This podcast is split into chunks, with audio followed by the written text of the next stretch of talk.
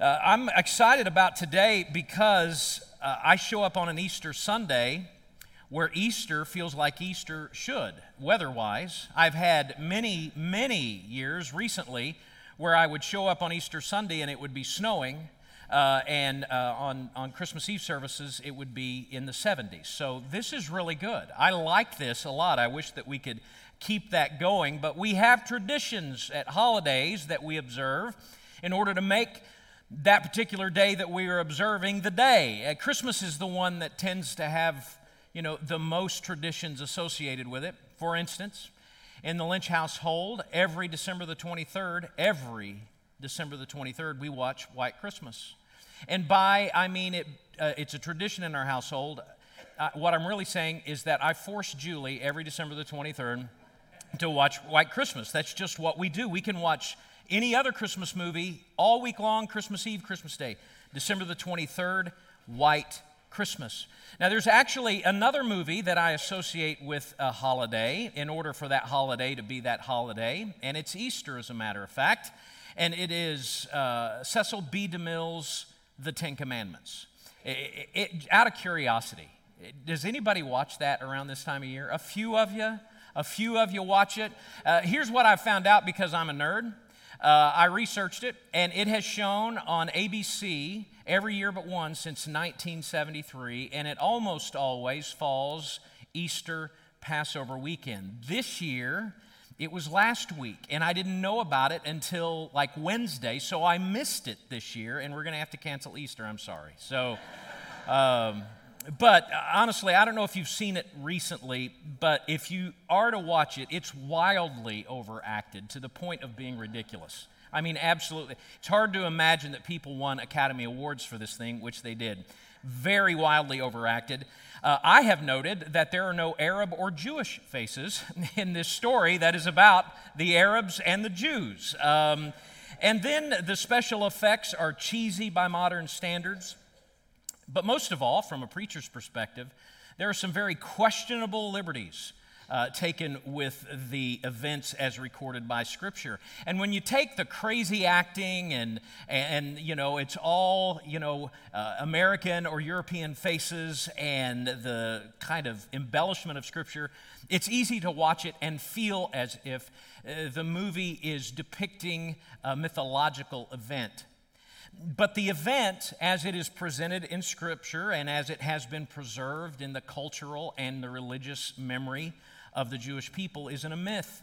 They view it as a real event that is rooted in history, and they have always thought of it as being a real event. Christians like us have also viewed that event as having been rooted in history, of having actually happened. And in fact, our belief in its reality is so strong that we use it to shed light on another event that is thought of by many in the modern world to be something of a myth.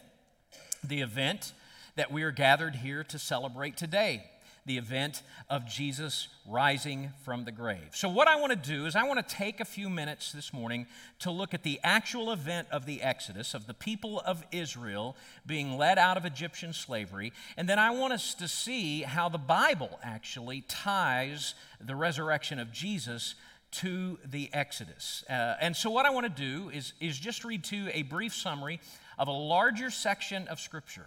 It'll be on your screens. Exodus 12, 40 through 42, which is a summary of the Exodus itself. Here's what is recorded The time that the people of Israel lived in Egypt was 430 years. At the end of the 430 years, on that very day, important to note here, it's not exactly 430 years to the day that is being mentioned. What is being said is that uh, on the exact day of the events in the verses preceding this. So don't think that they were there, just so happened on the 430th anniversary of them coming, they left. That's not what it's saying. At the end of 430 years, on the very day that the events prior to this took place, all the host of the Lord went out from the land of Egypt. It was a night of watching by the Lord to bring them out of the land of Egypt. So, this same night is a night of watching kept to the Lord by all the people of Israel throughout their generations. So that's the summary of a larger section about the Exodus. And there are three things that stand out to me when I read those verses. First, it stands out to me that the Jews had been there for a very long time 430 years. I want you to think with me about how long 430 years actually is. The first English settlement in North America was the Jamestown colony, established on May the 13th, 1607. That next month will be 416 years ago. So the Jews had been in Egypt for a length of time longer than the European history of our country. Like I said, they had been there for a very long time. Long enough, I think, that it would have been hard to leave it behind. Because think about it, even though it was slavery, that's all they had known for generations. God knew his people well enough to know that even slavery is hard to put in the rearview mirror if you can't imagine what real freedom looks like. That was true when slavery was abolished in our country. When freedom came to uh, the slaves at the end of the Civil War, American slaves who had known nothing else essentially returned to a type of slavery in the sharecropping system. Why? Because even slavery is hard to put in the rearview mirror if you cannot imagine what real freedom looks like. But God had a plan to get formerly enslaved Jews to embrace a freedom that they thought would never happen to them. A few verses before this, in verse 33, the Egyptians looked at the ruin that God had visited on their country on behalf of the Jews and looked the Jews in the face and said very clearly, Get out. You're going to ruin us. The gist of what is meant by the word urgent in verse 33 was that the Egyptians were pressuring them to go, kind of like maybe some of you with family in this weekend. Really, you've got to leave? Man, we hate that for you. Maybe you've been that way.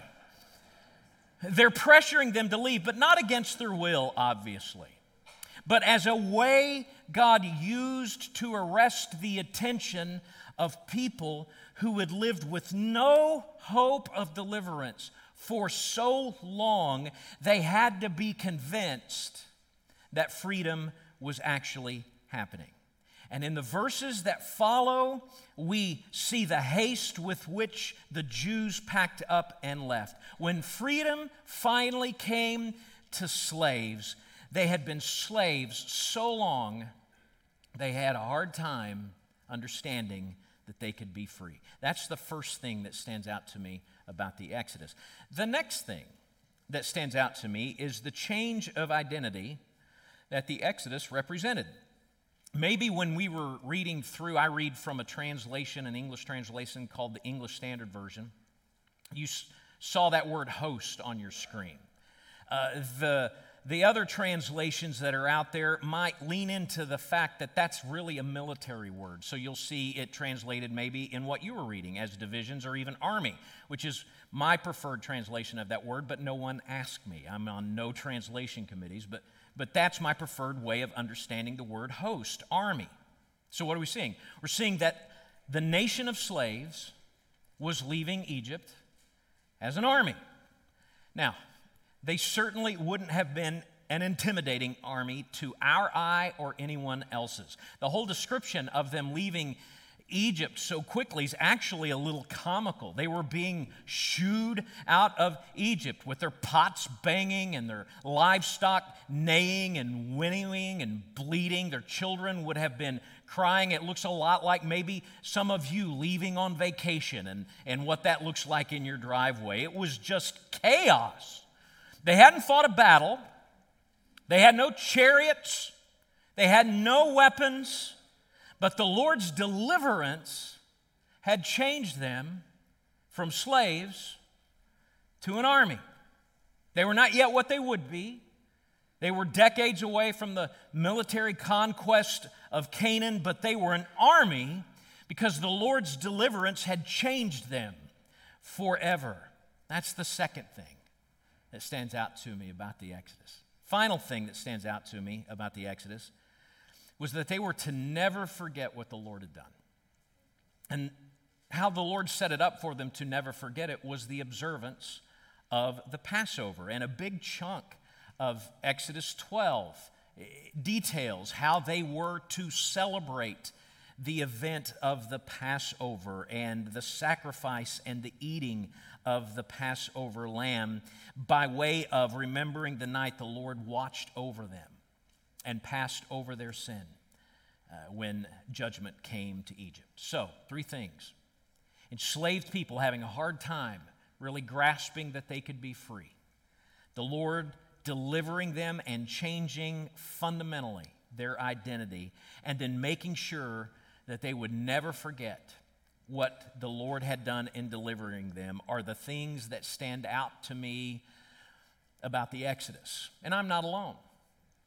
Those things stood out to the writers of the New Testament, the part of the Bible explicitly about Jesus. And the reason it stood out to them in that way is because Jesus taught them to view the Exodus in just that way. And the most obvious way he did it was on the last night of his life before his crucifixion, mere hours before being nailed to the cross. All four of the books that we call the Gospels that uh, outline the events of Jesus' life in the New Testament tell us that on the last night of Christ's life, he celebrated this Passover with his disciples. But over the course of the meal, Jesus began to pull back layers of meaning that his disciples had never seen and the Jewish people had never seen until they would see a tomb being empty. Essentially, at the last Passover, remembering the Exodus, Jesus showed how it pointed to him and how the Exodus from Egypt would point to Easter. Jesus actually thought of his resurrection as the true exodus from slavery. In a miraculous event called the Transfiguration, recorded for us multiple places in the New Testament, but I'm thinking of Luke 9, the, the prophet Elijah and Moses appear, again, miraculously, with Jesus. And in verse 31, Luke kind of summarizes the conversation that they were having with one another at this event. And we are told that in it, Jesus spoke of his departure. Now, that word departure in Luke's language is pronounced this way Exodon. He was speaking of his Exodus. And Moses is present for this confirmation, uh, as confirmation that Jesus is the fulfillment of God's plan. His death and resurrection is the true Exodus. And the passage of Scripture that really kind of drives that point home best, that makes the best connection between the death and resurrection of Jesus and the Exodus in the Old Testament, is found in Romans 6 4 through 7. It'll be on your screens. You can follow along as I read. A man named Paul, writing the book of Romans, says, We were buried, therefore, with him by baptism into death, in order that, just as Christ was raised from the dead by the glory of the Father, we too might walk in newness of life. For if we had been united with him in a death like his, we shall certainly be united with him in a resurrection like his. We know that our old self was crucified with him in order that the body of sin might be brought to nothing, so that we would no longer be, here it is, enslaved to sin. For the one who has died has been set free from sin. Now, here's what I get I, I, get that in reading those words. For some of you, it says, That's why I don't read the Bible much. That seems hard to understand. I don't get what is being said here. But what they're doing simply is telling us that Christ's death brought the penalty of sin to nothing. In other words, if the, if the wages, if the penalty for sin is death, that penalty's brought to nothing because Christ paid the penalty in full with his death.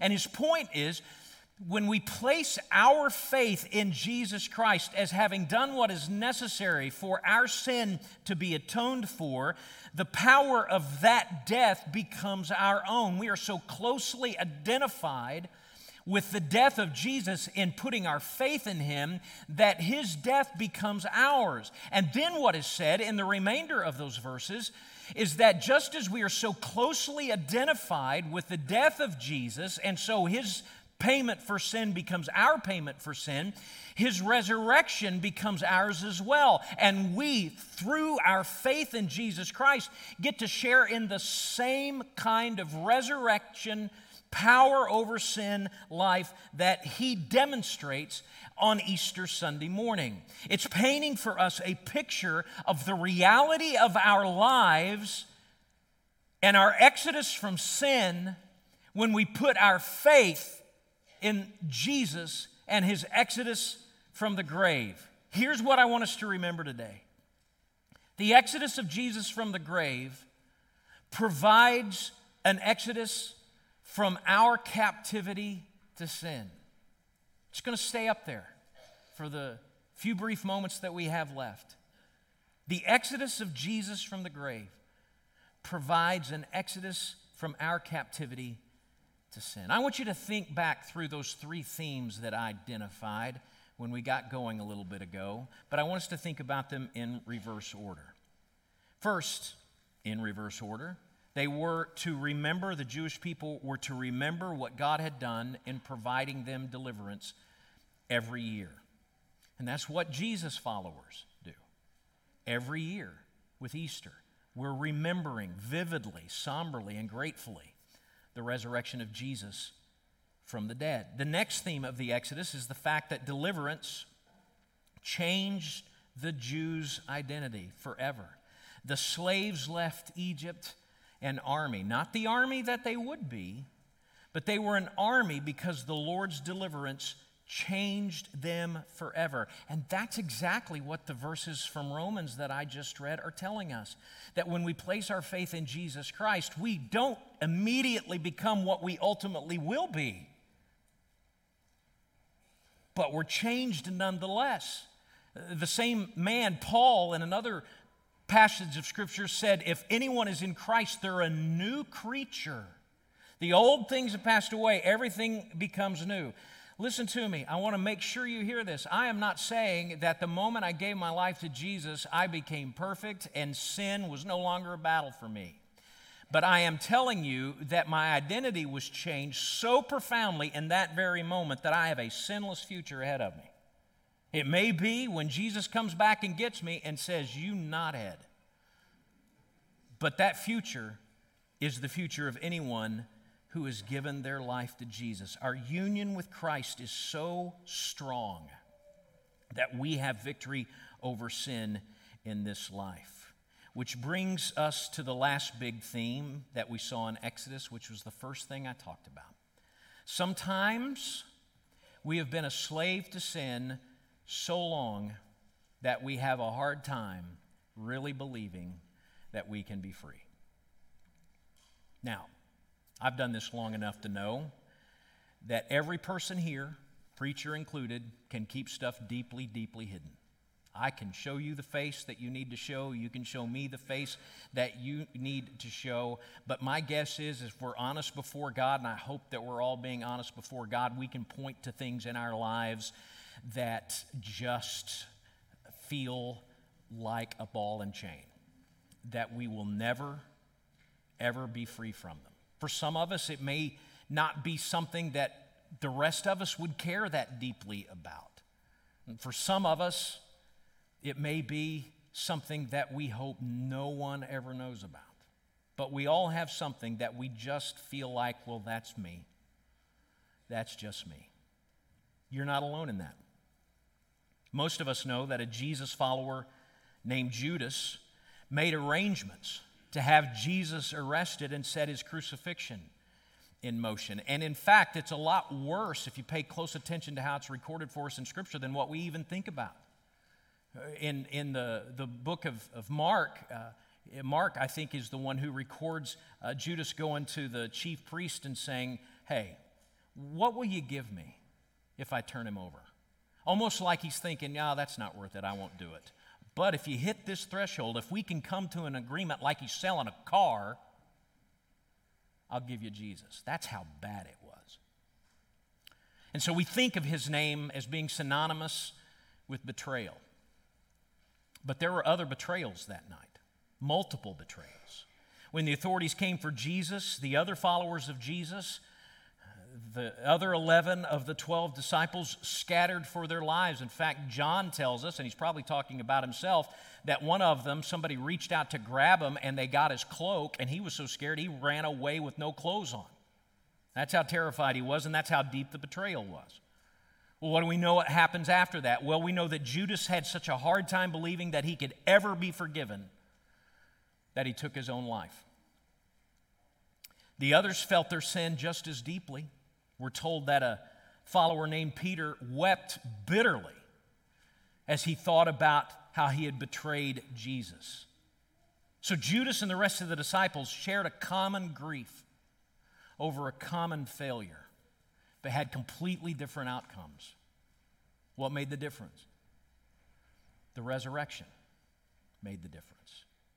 The resurrection convinced the remaining disciples that they no longer had to be defined by their sin, and in fact, they no longer had to remain slaves to it. And you, whatever that thing is, you don't either. There are three groups of people who are here today. I'm a part of the group that accepts that what we have sung about here today and what we have read about here today is true to the fullest extent. Meaning that I not only believe that Jesus rose from the grave, I accept that I am a sinner worthy of judgment, but have placed my faith in the death of Jesus as payment for the judgment I deserved, and I've placed my faith in the resurrection of Jesus as the proof that my transformation from sinner to someone becoming like Jesus is fixed and will complete. I have been set free from a life of sin, and there are many people here today that join me in that conviction. The next group that is here this morning are those who are here at the invitation of a, a, family member or friend. Let's just call it what it is. You're being held hostage. Your lunch is being held hostage. If you don't come to church, you don't get to eat, and mama's not going to be happy, and so you'd better come to church. I know you're out there. I know you're out there. And so you've listened quietly and politely.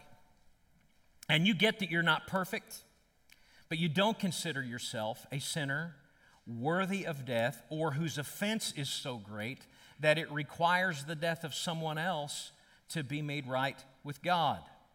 If that's you, I want you to know I'm thrilled you're here. And I simply ask that you give what we've talked about here this morning some thought. In fact, I want to help you with that. Right now, give you permission. Mom's not going to get mad at you because the preacher said do it. If you're in that second group, Pull out your phone, go to Amazon. There is a book that you can buy on Amazon called Basic Christianity by John Stott. I checked it at 7 this morning. It's $7.99. It can be there tomorrow. And it is a book that is written for people who are skeptical of the message and the events of Christianity to help them get a reasoned, simple way of of understanding and accepting that it is true. It's a small little book. Again, the name of the book is Basic Christianity by John Stott, $8. If you can't afford it, uh, Pastor John is our new executive pastor, and he will authorize reimbursement. there you go. I don't know if he knows that or not, but he just did.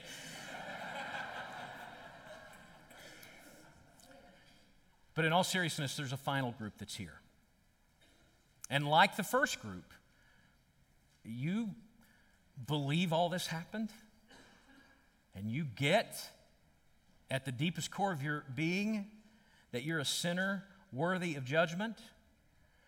But like people who had been slaves for 430 years, you can't believe A, that Jesus would accept you, B, that you can overcome that sin. If that's you, the resurrection we celebrate this morning, again, that you likely believe happened is meant to shoo you out of slavery to sin. It proves that Jesus' deliverance is more powerful than any slavery we might feel to sin. It tells us unequivocally that we can be set free it lets us know that Jesus is calling out to us today to remind us of what He has done so that we can be set free from sin. And that's my prayer for you today that you will be. You say, How do I do it? It is a simple declaration that has profound implications. The simple declaration is, I'm a sinner and only Jesus can save me. But the profound implications of that declaration are that you're doing more than simply receiving from Jesus forgiveness so that you can go to heaven. You're saying to Jesus, You've got it, all of it, all that I am, all that I ever will be from here on out. I am not saying some kind of magic words like some kind of Harry Potter potion. I am telling you that everything that I am and everything that I believe and everything that I ever hope to be, I am vesting completely in you. And if you say go, I go. If you say jump, I jump. I'm yours from here on out. That's what you get in exchange for the forgiveness. You get a life rather than being slave to the taskmaster's sin. You get a life where you are slaved to the good shepherd, Jesus, and following him. And he wants that for you today. And if you want that today, I want to help you. Join me in prayer, please. I want to ask that everyone just kind of still themselves and, and, and bow your head and close your eyes, not look around. And I want you, if you're a part of that last group here this morning, who accept that all of this happened but can't accept that you can be forgiven, but desperately, desperately want to be. I want you right now to make that simple declaration to Jesus in the quietness of your own heart and prayer that has profound implications. Jesus, I know I'm a sinner, and I know only you can save me, and I give everything to you from here on out. You don't have to know a bunch of theology to say that. You, you don't have to have a seminary degree to make that kind of declaration. I've got family members who have made that kind of declaration that don't have a junior high education, much less a seminary education. It's just a simple declaration that Jesus, I'm a sinner, only you can save me, and everything about me is yours from here on out. If that's what you're willing to do, cry out right now to God with that simple declaration.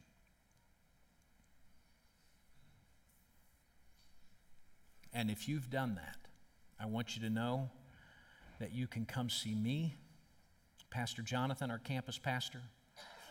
Ryan Hudnall's one of our elders. He led you in scripture reading earlier. Pastor John. People on your pew, family members, can talk to you about what you need to do next. Let us know. Let us help you. Start coming out of Egypt as the person that God has saved you to be.